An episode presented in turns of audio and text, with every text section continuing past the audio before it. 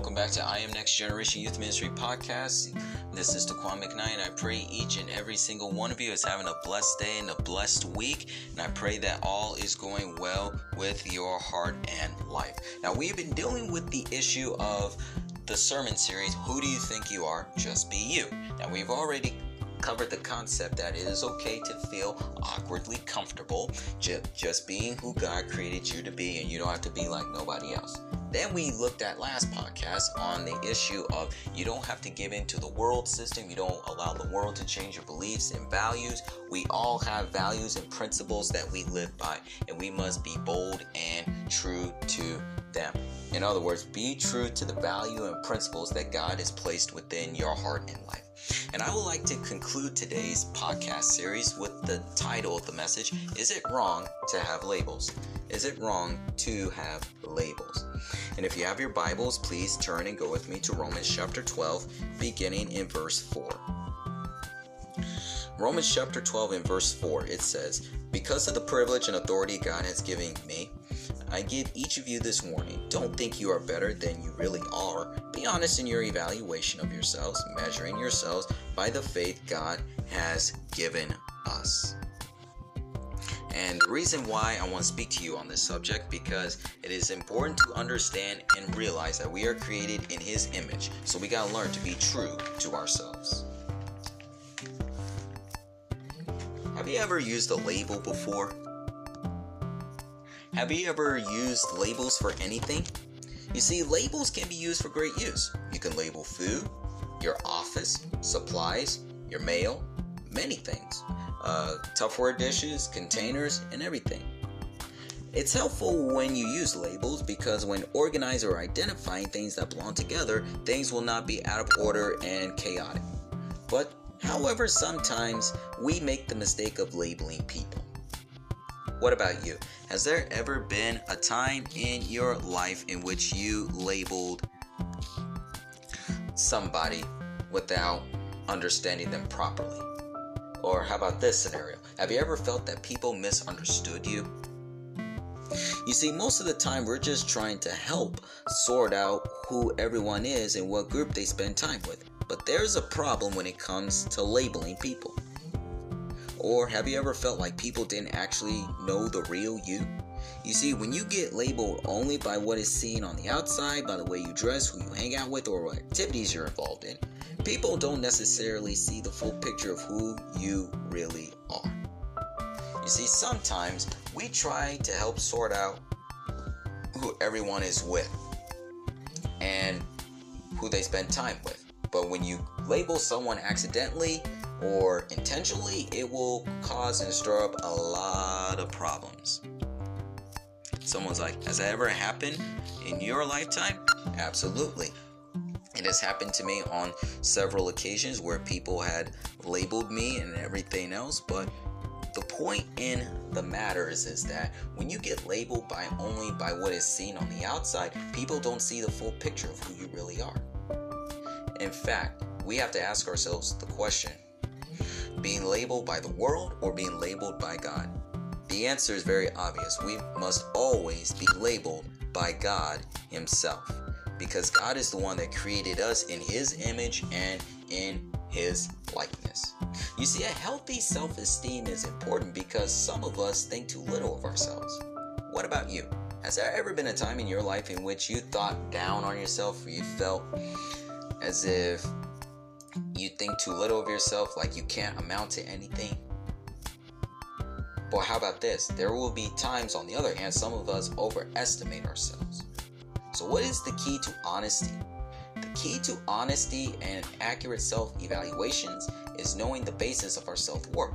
Our identity is in Jesus Christ. Like I said on the last podcast, you're not identified by whom you say you are, what the world says you are, what people say that you are. You are identified by whom God says that you are. And it is so important to be yourself. It is important to be yourself. In fact, Paul would tell Timothy in 1 Timothy chapter 4, beginning in verse 12, he says, Don't let anyone think less of you because you are young. Instead, be an example to all believers in what you say, in the way you live, in your love, in your faith, and also in your purity. So, in other words, you got to set the right example. Set the example in what you say, first off. What is your speech? Does is there any foul, perverse language that is coming out? Or do you speak words of edification, words of blessing, words of comfort, words of hope, and words of help? So you gotta set the example when it comes to your speech pattern. And then the next one in the way you live. What is your lifestyle like? Are you living according to godly standards or are you living according to worldly standards? How are you behaving in your lifestyle? Are you behaving like the world or are you behaving how God created you to be? And also in your love. Are you loving others or are you just loving yourself? You see, the most important thing we have to remember is we have to learn to love God and love people. In fact, Jesus himself says, the first commandment is this You shall love the Lord your God with all your heart and soul and mind. This is the first and greatest commandment. When Jesus quoted that to the Pharisees, he was actually quoting it from Deuteronomy chapter 6.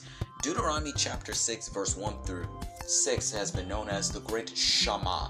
Shema Israel in the Hebrew language. In fact, in Israel today, in the city of Jerusalem, in the Jewish synagogue service, they would actually pray that prayer before they start their service. You see, the first thing that they would do is they would have prayers, both private and public, within the Jewish synagogue. Then there was the reading of the Shema, the reciting of the Shema, in which they acknowledge God as number one in their heart and life, and that they are to love Him uh, and nothing else. And Jesus says that's the first and great commandment, but the second is like to it love your neighbor as yourself. On these two commands, to love God with all your heart and soul and mind, and to love your neighbor as yourself, hang or hinges all the law and the prophets. Now, look, it's not the 371 laws or the 613 commandments that people have found throughout the Old Testament. It simply narrows it down to this Do you really love God with all your heart and soul and mind? And do you love others as yourself? You see, Jesus wants us to understand the real, true religion, if you will, of the Old Testament is a heart religion. It's not about externals, rituals, or routines or religion. It's that God wants to change your heart to make you like Himself. There needs to be a spiritual transformation that takes place within the heart so that you can love God with all your heart and soul and mind. And then the evidence of that is that you love your neighbor as yourself. Now, you will have a lot of people, especially Christians, who say, Oh, I love God, but I don't like this person. I can't stand him, this or that person. But Jesus was telling us how you really treat others is what you really, really believe about God. And the Pharisees knew where he was hitting home with. So you gotta learn. Do you have a love for God and for your fellow neighbor, or are you just focusing on you, your little I empire? Me, me, me, I, I, I. And then set an example in your faith. Are you bold about your faith? Are you eager to share your faith with others? Are you taking a stand for Jesus Christ? Are you letting your light shine so that others can see Christ within you? Your faith. Are you bold about your faith? Are you ashamed to speak the gospel to others, or are you going to go forth with power and authority to let everyone know, hey, Jesus Christ changed my life, and let me introduce you to him, and I'm sure he can change your life? And then your purity. Now, I get it. Now, this is a tough one. Purity, which means staying pure before the Lord, physically and spiritually not allowing nothing impure and, and unholy to enter into your heart and life and thoughts. And also, too, in the physical sense, not having sex before marriage or outside of marriage. Sleeping around wherever you want or getting involved in sexual immoral lifestyle. Okay?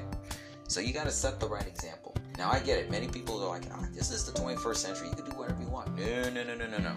First off, you're breaking God's commandments, you're violating His standards, and plus two, you will also bring not only hurt to yourself and pain to the ones that you're doing the hurt to, but also you're hurting God Himself.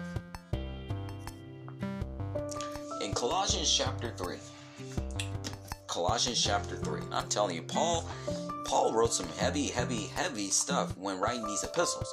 Paul would encourage us in Colossians chapter 3, beginning verse 10 he says, and have put on the new man who is renewed in knowledge according to the image of him who created in him. So we are to put on the new man instead of our old nature. But before that, we have to get rid of some things. In Colossians chapter 3 and verse 8, we have to put away anger, wrath, malice, blasphemy, filthy language out of our mouths, and how we aren't to lie to one another, but to be honest. That's what we're instructed to do. In order to have the new man, some of our things from our old self and our old man and our old nature needs to die. You see, evaluating yourself by worldly standards of success and achievement can cause you to think too much about your worth in the eyes of others. Remember, everyone has been created in the image and likeness of God, and when we see other people as a child of God first, it changes everything. You see, in Ephesians 2 and verse 10, Paul would tell the church at Ephesus to look at themselves as created in God's image. He says, For we are his workmanship, created in Christ Jesus for good works, which God prepared beforehand that we shall walk in them. And also, too, in Ephesians chapter 4 and verse 24, Would encourage the church at Ephesus to put on the new man, which was created according to God in true righteousness and in true holiness. Amen. Amen. So, as you go about the rest of your day, remember we got to see other people as a child of God first. You see, it changes everything. So, what we got to learn to do is that we got to learn not to label anybody, but sit down, get to know more about them. And also, too, we got to learn to set the right example so that others can follow. In other words, we have to imitate Christ because Paul was saying 2 Corinthians 11 1 imitate me as I imitate Christ. Amen. Amen. Well, I hope this podcast has blessed your heart and soul and mind. Tune in for next time as we continue to share the Word of God and tackle teen issues and applying biblical truth to everyday life. This is Pastor Daqwon McKnight saying, see you next time. Bye bye.